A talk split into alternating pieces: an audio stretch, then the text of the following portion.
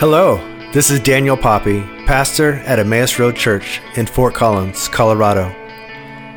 Thank you so much for listening to our podcast. We hope this message will help you grow in your walk with Christ.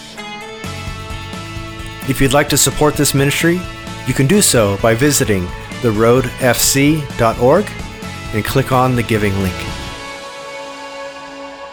Well, imagine a uh, brisk fall evening, a Friday night in early 2000s. This might predate some of you, but for those of you who are around in the early 2000s, um, Melissa and I, we were in our church community and we had gathered for one of those special weekend services. Those, they used to call them revival services or evangelism, whatever we call them. We were having those where there's services Friday night, Saturday night, and Sunday.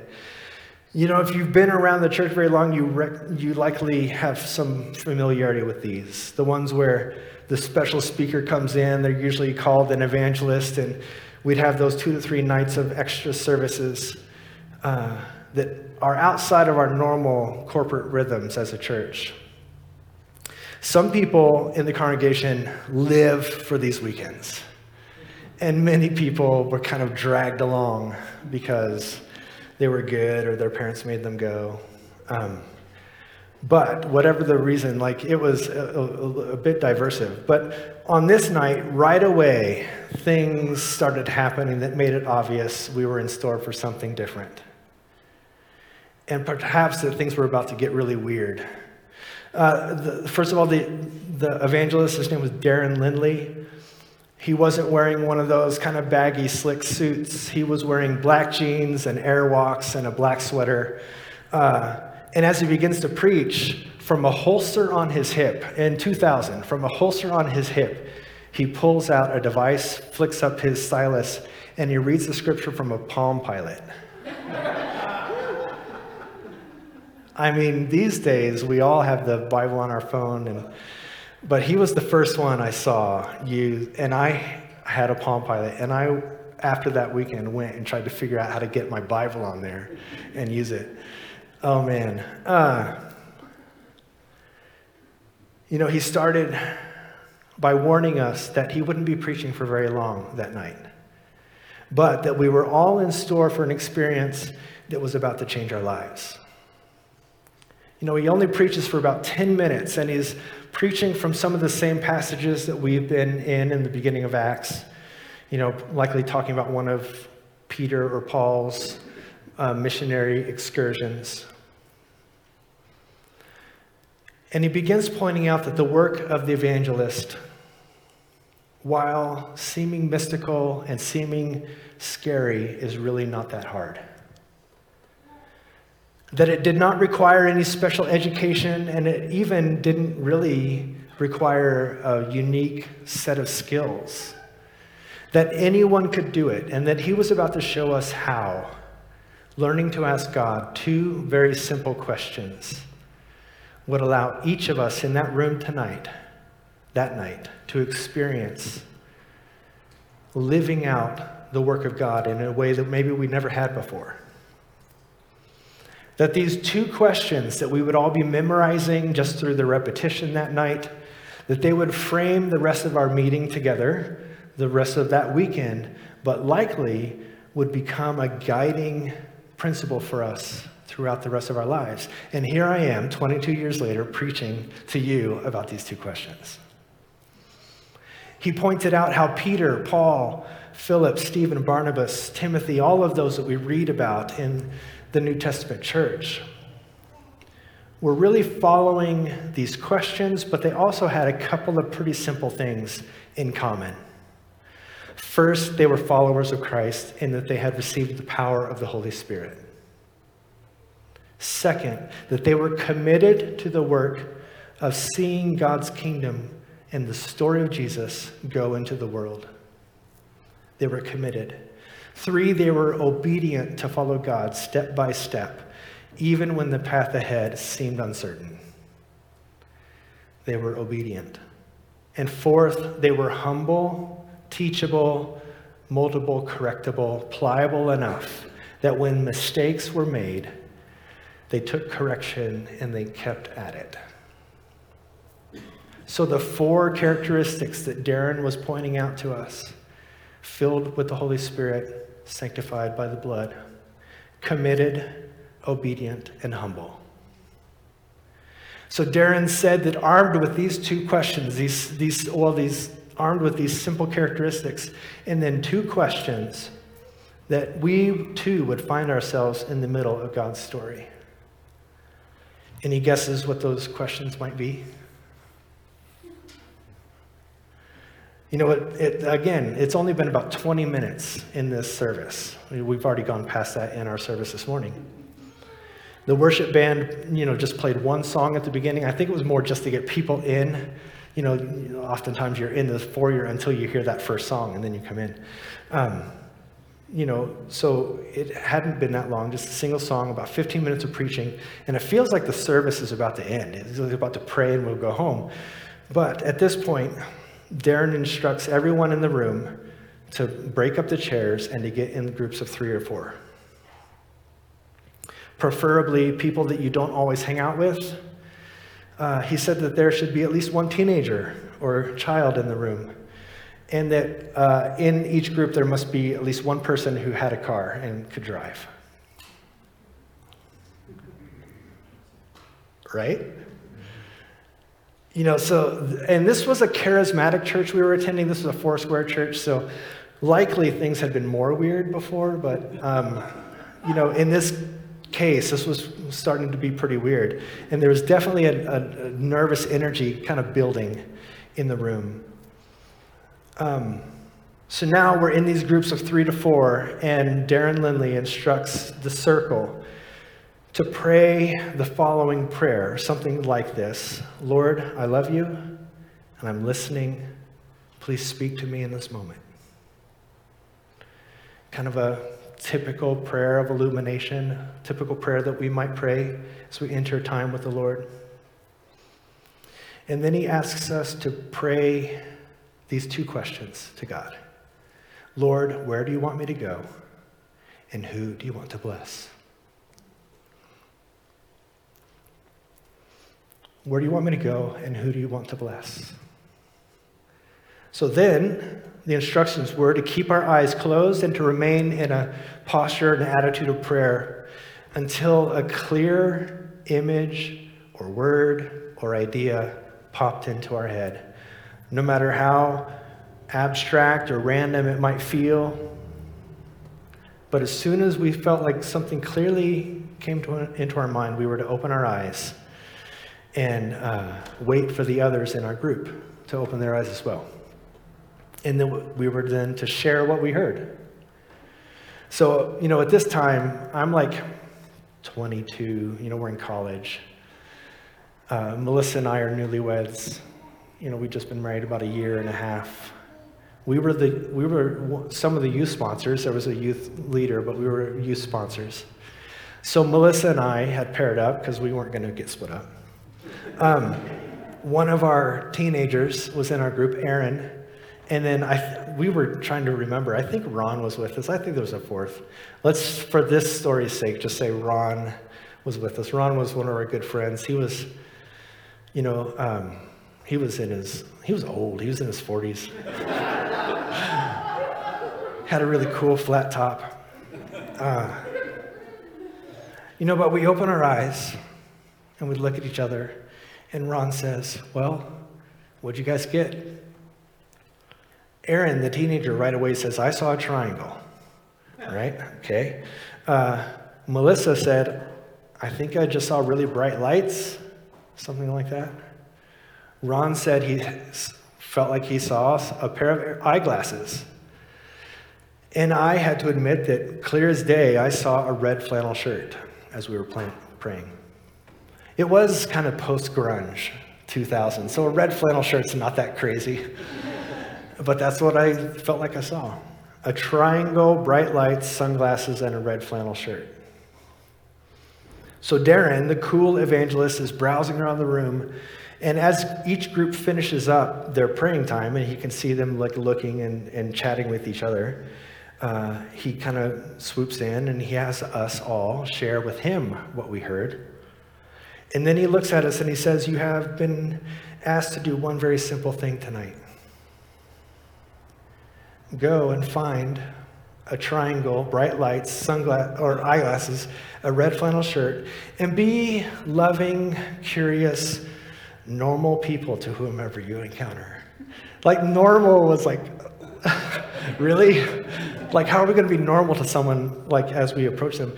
Yeah, striking up a conversation with a total stranger, but not being kind of creepy or weird about it, unless you want it, I guess. But you know, but just to enter into a, a moment with someone, recognizing that the Lord had put them on our hearts and had led us to them.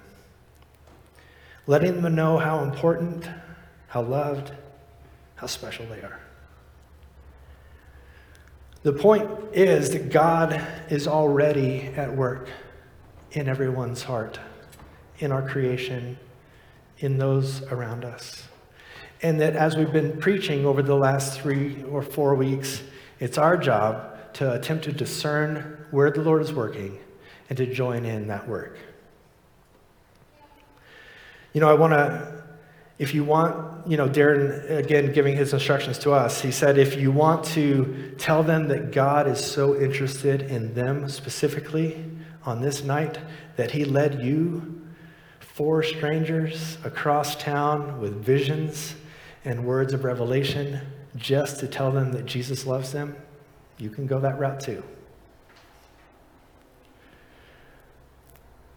As we've been learning from the journeys of Peter, and last week, as Grace uh, told us of one of Paul's journeys, and as we again this week will continue hearing of Paul's journeys we recognize that the experiences that those committed to seeing that first century church spreading across the world, that their experiences were probably a lot like what Melissa and Aaron and myself and Ron were experiencing that night in 2000. We didn't have all the clues. We didn't even fully know what we were supposed to do once we encountered this person. We just knew that God was speaking that he was good and that we could trust him. You know, last week as Grace was preaching, I had to laugh because, you know, she was describing the planning that she put into her camping trip with Jason down into Arizona and like just plan after plan and contingency plans and, you know, all that. And that's how we approach so much of life, isn't it? And I think oftentimes that's how we approach our faith. That's how we approach the way God works. Because, you know, we don't like when things go wrong. We don't like when all of a sudden we're off the map and we're in unknown territory. And if that's happening, oftentimes we blame ourselves. We think, well, I just didn't prepare enough. Or maybe we blame God. God didn't make it clear enough what he wanted me to do in the first place. You know, and it's, it's kind of crazy that we carry those same expectations into our faith journey. We're risk averse people. We don't expect things to go wrong, and we certainly don't want them to go wrong. We want a clear path, and we don't want any stress along the way. But at least from my experience, as we look at Scripture and as even we've lived out our lives of faith, it just doesn't tend to work out that way. Uncertainty, challenge, sometimes even outright opposition, uh, it happens. It comes up. Living a life in partnership with the kingdom is not easy, but it was never promised that it would be, was it? You know, even looking at Jesus' words in Luke 14, when the crowds were growing and ever growing number of people were coming after Jesus, he warned the crowds that they should expect to encounter loss and trouble, and that they should count the costs of the kingdom before following. It could be dangerous, and it was certainly countercultural, this message that Christ was giving. But the work is the only plan. It's how the world is to experience the kingdom of God, is through God's work in the world and then through us. To find where God is at work and to join him in that work. Let's open the scripture this morning. We're going to be in Acts chapter 16. It'll be on the screens for you. You're welcome to turn there in your Bibles. Acts 16 beginning in verse 16. One day, as we were going to the place of prayer, we met a female slave who had a spirit of divination and brought her owners great, a great deal of money by fortune telling. While she was following Paul and us, she would cry out, These men are slaves of the, Mo- of the Most High God, who proclaim to you the way of salvation. She kept doing this for many days. Paul, finally, I think very much annoyed, turned and said to the Spirit, I order you in the name of Jesus to come out of her. And it came out at that very hour. But when her owners saw that their hope for making money was gone, they seized Paul and Silas and dragged them into the marketplace before the authorities. When they had brought them before the magistrates, they said, These men, these Jews are disrupting our city and are advocating for customs that are not lawful for us, being Romans, to adopt and to observe. The crowd joined in attacking them, and the magistrates had them stripped of their clothing and ordered them to be beaten with rods. After that, after they had been given a severe flogging, they were then thrown into prison and ordered the jailer to keep them securely. Following these instructions, he put them in the innermost cell and fastened their feet in stocks. Paul and his companions are living out a daily act of obedience in following the Holy Spirit as they were guided to the place where God wanted them to go and to whom he wanted them to bless. But this story like seems a little odd. I mean, it's worth mentioning that, you know, Paul and his companions, being Jews, were definitely out of place in the location where they were, Philippi, a, a, a Roman outpost, essentially. You know, Grace gave us some good history on Philippi last week, um, but it's, it's good to recognize that this is a, a, a crossroads community on the kind of outskirts of the Roman territory, that this kind of crossroads place was likely full of people of all nations, diversities. It, you know, it was a trade route, so it was likely full of merchants and soldiers, and then all of the people who come and make money off of travelers, you know, so the peddlers and all those kind of things, and um, many who would profit by serving the, the people who were in this community sometimes even opportunists, like the slave owners of this girl who was guided by evil spirits to give fortunes. You know, for any who have traveled overseas or lived other countries, or maybe just spent time in some of our city centers around the, the United States, you might begin to picture what this location might have been like. You know, for me, the thing that immediately comes to mind is Divisoria, which is like a, uh, a market location in downtown Manila, Philippines. At the time, Manila was a country of, or Manila was a city with a population of about 16 million. And Divisoria was like a four to five block square that I mean, yeah, you could get cheap DVDs and a pair of Adidas for a dollar, but the Adidas was spelled wrong. And uh, you had to keep your eye on your wallet, and it was good to keep your situational awareness going. And if you wandered into the wrong place or you said the wrong thing, you might offend somebody, and there wasn't any help. You know, certainly it was a shady place, much like what Paul and his follow his friends were experiencing. And you know, it's the kind of place where you want to keep your wits about you and keep your cool, but Paul doesn't keep his wits about him or his cool. when dealing with this girl. We see in the story the young slave girl who, you know, man, it doesn't say this, but I can imagine, you know, being oppressed by a spirit, and now these, these individuals who were obviously filled with the Holy Spirit, probably like a compass needle drawn to true north. She was like on them, right? Following them, recognizing them as her potential source of freedom. You know, but she's following them around and proclaiming out loud the truth of who they are and what they're proclaiming.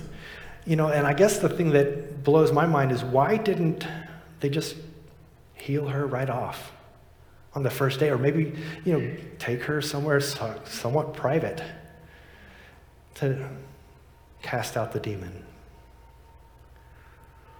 You know, did he know the risk involved in avoiding the, in the unavoidable or uh, you know, by avoiding the inevitable for so long, did this situation somehow become more complex, harder for them? You know, probably. We don't know. But what we do know is that Paul and Silas and the others who do this event, do this healing, are suddenly in a very tight spot. You know, one thing we know for certain there are a handful, many malevolent forces that seem to be continually at play in the world. We see them in this passage of Scripture, we experience them in our world. Forces that, when approached flippantly or reactionary, can be dangerous. Demonic spirits, the girl's oppressed by a demon. Greed, the way people make money, the way people are propped up in their power, in their institutions, in their reputations, greed, and finally prejudice or bias. You know, there's one thing that our world really relies on. It's knowing that there's somebody out there who's doing something that I don't like or is worse off than me. You know, an us versus them mentality, right? The demonic greed, prejudice. And Paul steps right into the middle of all three of these in this healing. So, did he mess up? Was this exactly what God had in mind all along? I don't know. You know, a lot of people who read scripture fairly literally, sure, this is the way God orchestrated it. But I don't think that's necessary. And I think it's okay to say, you know, what if Paul had done it differently? God does not delight in anyone's suffering. We do know that. God does not delight in pain. But we often find that our actions, or even the decisions and actions of others around us, point us and guide us down paths that have consequences. You know, sometimes these are bad, sometimes these are good consequences. You know, often and usually they're out of our control. But that comes with the free agency that we have, right? And the free agency that others have in the world around us. We're often, I don't know about if victims is the right word, but we also often encounter the, the, um, the, the reactions, the outcomes of people's decisions. God wanted this slave girl to be free. We do know that. Free from the grip of the demonic forces plaguing her, that's for sure. We also can be pretty confident that when Paul and Silas were flogged in that city square, that God was pretty grieved over that as well. That the pain and suffering that his children were enduring, that that broke God's heart. He was probably also grieved that this situation turned out in such a way that instead of the whole community recognizing the glory of God, that again, a deeper division was made between the Jews and the Romans in this situation. But God does not abandon Paul and Silas. The story goes on. Learning to trust God and to see, allow God to see us through trial and hardship is part of the faith journey for all believers. And I believe this is why we have this story in Acts you know, maybe not necessarily, hey, you need to do things in such a way that you get flogged. I think we have this story in Acts so we can see this second part of the story. So, continuing in Acts 16, beginning, picking up the story in verse 25. About midnight, Paul and Silas were praying and singing hymns to God, and the prisoners were listening to them.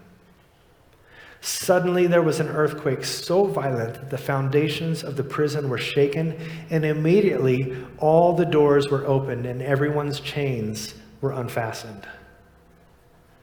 When the jailer awoke and saw that the prison doors were wide open, he drew his sword and he was about to kill himself, since he, was supposed, since he supposed that the prisoners had escaped. But, but Paul shouted in a loud voice, do not harm yourself, for we are all here. The jailer called for lights and rushed in, and he fell down trembling before Paul and Silas. Then he brought them outside, and he said, Sirs, what must I do to be saved? Quick, quick note on that, on that uh, verse. One of our favorite historians, N.T. Wright, has a paraphrase of that verse, and he says it like this Sirs, what must I do to get out of this mess? We recognize that salvation was the result, but at that time, the jailer was not thinking about salvation of his heart and his eternity with Christ. He was thinking about, what do I do to get out of this mess? I'm about to be in big trouble. So, continuing verse 31, they answered, Believe in the Lord Jesus, and you will be saved, you and your household. They spoke the word of the Lord to him and to all who were in his house. And at the same hour of night, he took them and washed their hands, washed their wounds. Then he and his entire family were baptized without delay. He brought them into the house and he set food before them, and he and his entire household rejoiced, for he had become a believer in God. This is the word of God for the people of God. Thanks be to God. Wow, what a turn. We go from Paul and Silas being dragged into the city square, publicly humiliated, stripped of their clothing, flogged, and tossed into jail to yet another miraculous moment that leads to many lives being touched. And I think that we have a clue to the scenario in verse 25. Just hours after their flogging, and now being in irons and centered in this nasty place, Paul and Silas are singing and worshiping. Whom among us would be doing we, would probably be praying, but we'd probably be praying like, Lord, help me, save me. What has gone wrong? We would be lamenting. We would be in despair because we likely would have felt pretty forsaken and abandoned by God. I think it would be justifiable to feel that way, but that's not what we see Paul and Silas doing. What was unique to their experience? What was unique in their hearts that allowed them to be worshiping God at that moment. When mentioned, you know, we mentioned this earlier, but here again, Paul and Silas seem to be demonstrating a couple of characteristics, a couple of traits that are really important for us as believers and followers of the way hope and belief in Christ and the power of the Holy Spirit, a commitment to his work in doing that work in the world, even when things get hard obedience to follow one step at a time, even when we don't know really the end result or where we're headed. And a humble, teachable, moldable, pliable heart, willing to take correction and guidance. Could it be that our obedience, our faith, our humility, our belief in Christ, when fueled by the Holy Spirit, might be the exact antidote that we need to combat demonic greed, prejudice, evil forces that we encounter? I think so. Could it be that our obedience, our faith, humility, filling and guiding of the Holy Spirit is the exact antidote we need to combat the demonic greed, prejudice? Clearly, there's much more at work in these accounts in Scripture and The challenges we face are multi level, they're multidimensional. Andy would say they're nuanced.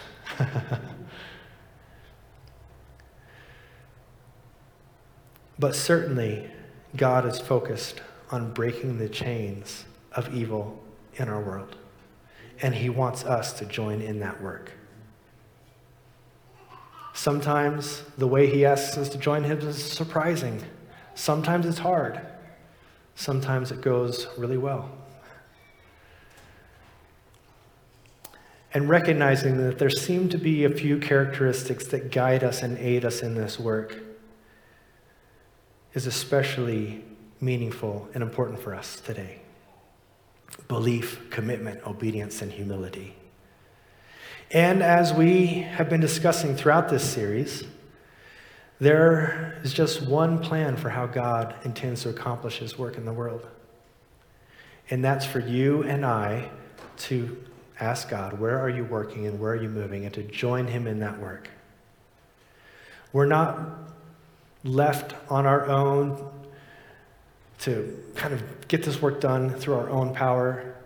And conversely, God's not out there just doing it all by himself despite us we might miss out on an opportunity and someone else would step in, but it's still going to happen through his faithful people. But you will receive power when the Holy Spirit comes on you, and you will be my witnesses in Jerusalem, Judea, Samaria, and to the very ends of the earth.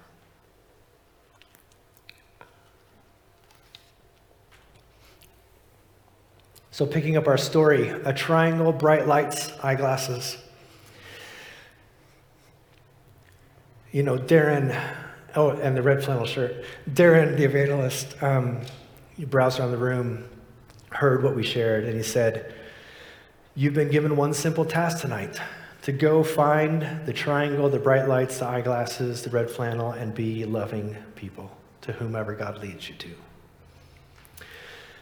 Yeah, striking up a conversation with a total stranger might be weird in our culture but God is still at work in connecting us to one another, doing things a bit differently. It felt like we were about to embark on like this holy scavenger hunt.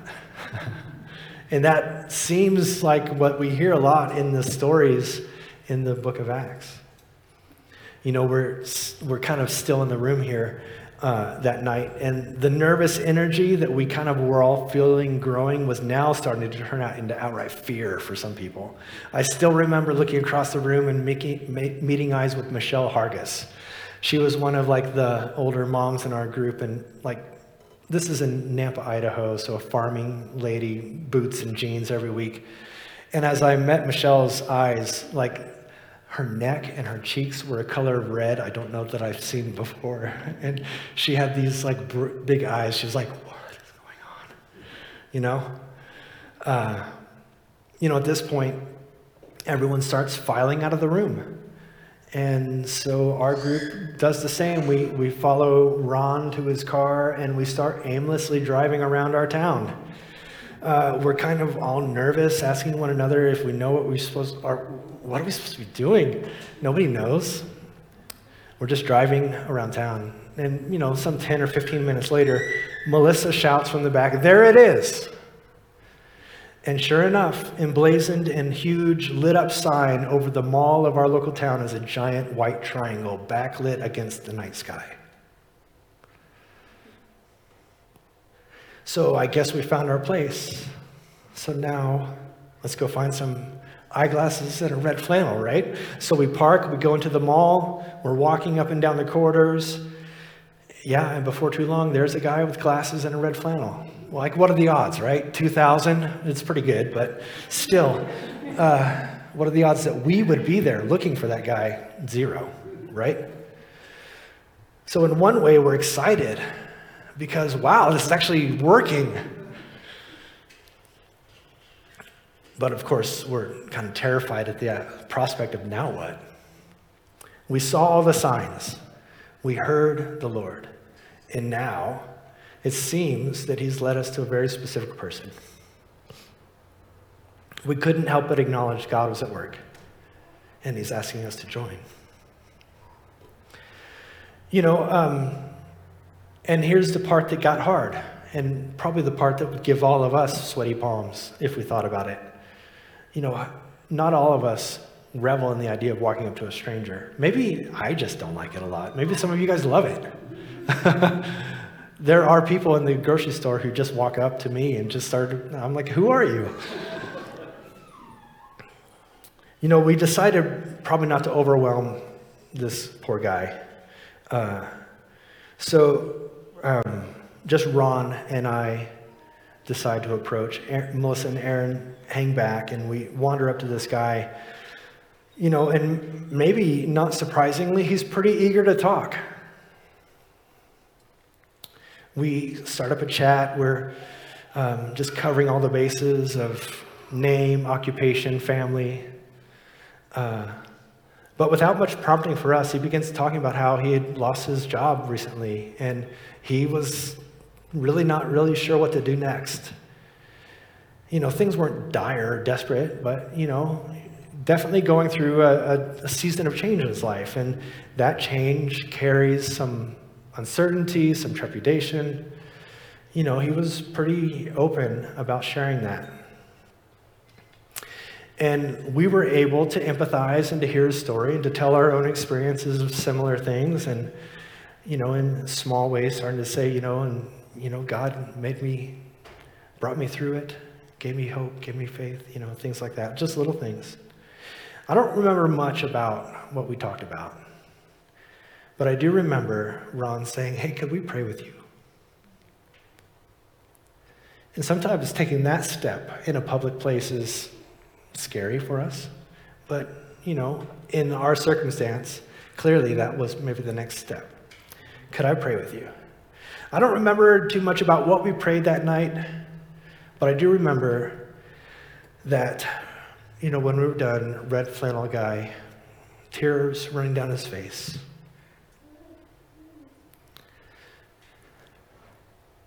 We're just so grateful that a couple of people took little time out of their day to hear and to share a moment with him. You know, if, if we had done it the way Paul does it, Peter did it, we'd say, okay, can we now go home with you? And we'll stay with you for three or four days and we'll continue to preach for you, and then you and your household will all be saved. We'll baptize you in the backyard. We could have done that.